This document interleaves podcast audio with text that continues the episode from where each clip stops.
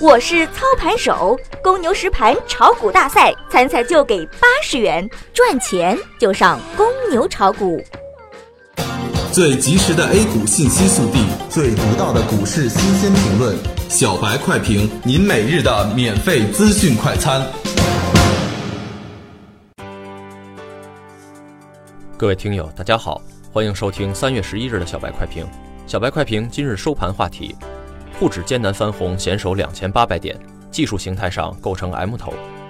今日早盘，沪深两指低开，沪指低开百分之零点八二，直接破位两千八百点。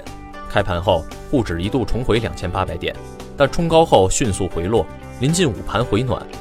午后开盘，两市震荡走高，沪指创业板相继翻红，沪指盘中也再回到两千八百点上方，但量能低迷，依然制约上涨持续性。多空围绕两千八百关口盘踞争夺。盘面上，黄金、券商、次新股、农业、环保等板块相对强势，网络安全等题材跌幅居前。正如我们早上开盘前所分析的，上证在技术形态构成 M 头形式，市场有一定回调的意愿，短期内横盘震荡。今日沪指收低位十字星，又逢周末，大盘指数下跌空间有限，下盘低开走阳的可能性较大。且上证指数在两千七百五十一线有支撑，后市继续看涨不变，可在低位少量加仓买入持有。近日美元走弱，黄金仍将走强。